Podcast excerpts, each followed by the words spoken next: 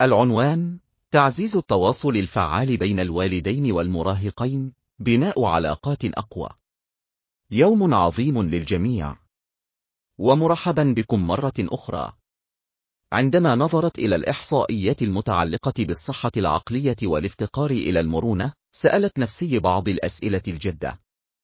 لقد مر البشر في جميع أنحاء العالم بمصاعب منذ آلاف السنين.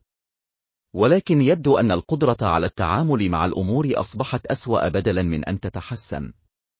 لا يمكن أن تكون معلومات. لأنه لم يسبق في تاريخنا المعروف أن كانت المعلومات متاحة للجماهير بهذه السهولة. إذا كنت تمتلك هاتفا خلويا فإن العالم بين يديك حرفيا. المعلومات لا تعني التحول كما أتحدث مع العملاء والأصدقاء والعائلة. التواصل الحقيقي يكاد يكون معدوما. عدد قليل جدا من الناس يستمعون ويعملون في المستوى الثالث. التواصل في المستوى الثالث له أساس التعاطف.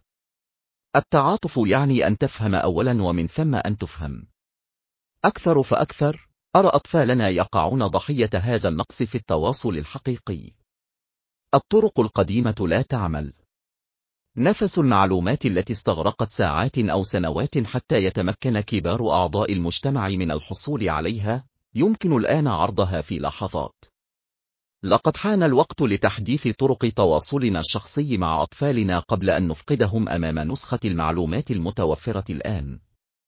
الأطفال هم مستقبل البشرية. علينا أن نتواصل معهم بشكل حقيقي. وعلمهم قوة التواصل الحقيقي. التواصل الحقيقي له أهمية قصوى في المشاركة مع الآخرين. لكن التواصل الحقيقي مع أنفسنا يمكن أن يشكل الفرق بين الحياة والموت. ولسوء الحظ أصبح عامل الحياة والموت واضحا بشكل مؤلم ونحن نرى ارتفاع معدلات الاكتئاب والانتحار بين المراهقين. أعلم أن هذه المشكلة لن تختفي بين عشية وضحاها لأنها لم تنشأ بين عشية وضحاها. ولكن هناك موضوع مشترك بين أولئك الذين يعانون من الاكتئاب والانتحار. لم يشعر هؤلاء الأشخاص بأن أحدا يهتم بهم لأنه لم يكن لديهم من يستمع إليهم. أسأل الكثير من الناس بما فيهم أنا. هذا السؤال متى كانت آخر مرة سألك فيها شخص ما عن أحوالك؟ وكانت تعتقد أن الإجابة الصادقة ستعني شيئا بالنسبة له؟ ومن هذا المنطلق أقدم هذا البودكاست. مقدمة.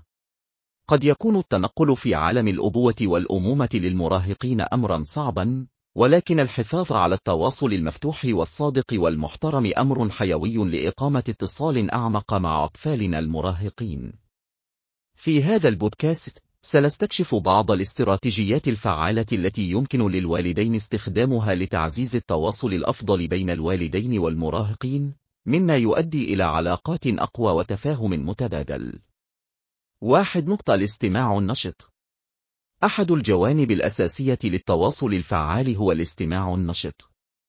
ومن خلال الاهتمام الحقيقي بكلمات المراهقين وعواطفهم وإشاراتهم غير اللفظية، فإننا ننقل اهتمامنا ورغبتنا في فهمهم بشكل أفضل. من خلال حجب الحكم وتقديم اهتمامنا الكامل، فإننا ندعوهم إلى الانفتاح ومشاركة أفكارهم والتعبير عن مشاعرهم بحرية أكبر.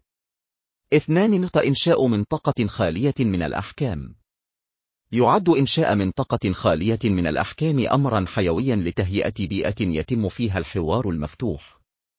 غالبا ما يخشى المراهقون أن يتم الحكم عليهم أو انتقادهم من قبل والديهم، مما يعيق رغبتهم في التواصل بشكل مفتوح. يمكن للوالدين سد فجوة التواصل وتعزيز العلاقة بين الوالدين والمراهقين من خلال تعزيز مساحة آمنة، خالية من الإدانة، حيث يشعرون بالراحة في التعبير عن أفكارهم وأفكارهم. ثلاثة نقطة تعزيز التعاطف والتفاهم يواجه المراهقون تحديات فريدة من نوعها ويختبرون موجة من العواطف أثناء تنقلهم في مرحلة المراهقة. يجب على الآباء أن يكونوا متعاطفين ويعترفوا بصراعاتهم دون التقليل من أهميتها. إن التحقق من صحة مشاعرهم وإظهار الفهم يخلق مساحة آمنة للمحادثات المفتوحة. من خلال مشاركة تجاربنا السابقة وإظهار أننا كنا في يوم من الأيام مراهقين نتعامل مع قضايا مماثلة، يمكننا تعزيز رابطة أعمق وتشجيعهم على الثقة بنا. أربع نقطة ضع توقعات واقعية. في بعض الأحيان، يتوقع الآباء من أبنائهم المراهقين إظهار مهارات تواصل ناضجة دون تقديم التوجيه أو الأمثلة المناسبة. ومن الضروري أن نتذكر أن المراهقين ما زالوا يتطورون عاطفيا واجتماعيا. يعد وضع توقعات واقعية حول أساليب الاتصال والتقدم أمرا بالغ الأهمية. إن تشجيع النمو بدلا من الكمال يمكن الآباء والمراهقين من العمل معا نحو تحسين مهارات التواصل مع احترام حدود بعضهم البعض. خمسا الاستفادة من التكنولوجيا للاتصال. في عصرنا الرقمي، يمكن للتكنولوجيا أن تلعب دورا مهما في تعزيز التواصل بين الوالدين والمراهقين. بدلا من النظر إلى التكنولوجيا كعائق، يمكن للوالدين تبنيها كأداة للتواصل. يساعد الانخراط في الأنشطة المشتركة مثل لعب ألعاب الفيديو أو مشاهدة الأفلام أو العروض أو تبادل الرسائل في مجموعة دردشة عائلية في خلق بيئة محادثة أكثر استرخاء وطبيعية. ستا الاجتماعات العائلية المنتظمة. يعد تقديم اجتماعات عائلية منتظمة طريقة استباقية لتعزيز التواصل وحل المشكلات. مهارات زاي توفر هذه الاجتماعات مساحة للنقاش حول مواضيع مختلفة. مما يسمح للجميع بالتعبير عن أفكارهم واهتماماتهم واقتراحاتهم. إن تشجيع المشاركة المتساوية يعزز الشعور بالانتماء ويثبت صحة آراء المراهقين ويعزز احترامهم لذاتهم ويشجع الحوار المفتوح. ختاما يتطلب تطوير قناة تواصل قوية وصحية بين الوالدين والمراهقين الجهد والصبر والتفهم. من خلال اعتماد تقنيات الاستماع النشط وتوفير بيئة خالية من الأحكام وتعزيز التعاطف ووضع توقعات واقعية واستخدام التكنولوجيا ودمج الاجتماعات العائلية المنتظمة يمكن للوالدين تعزيز علاقتهم مع أبنائهم المرهقين وإنشاء أساس متين للتوصل لفعل. تذكر أن الهدف هو التواصل والتواصل الحقيقي، وتعزيز الرابطة مدى الحياة التي ستتحمل تحديات سنوات المراهقة معا. يعد التواصل الحقيقي بين الوالدين والمراهقين أمرا مهما للغاية للحديث عنه اليوم. أتمنى أن تجد القيمة والتطبيق في هذه المعلومات. يرجى ممارسة واستخدام هذه المؤشرات بانتظام. وإذا قمت بذلك بالفعل، فأنا تعرف مدى فعاليته. وجيد لك ولمراهقك.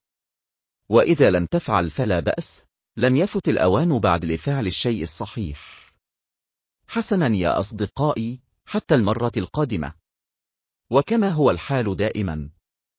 من فضلك تذكر أن تحب نفسك. أنت لست وحدك.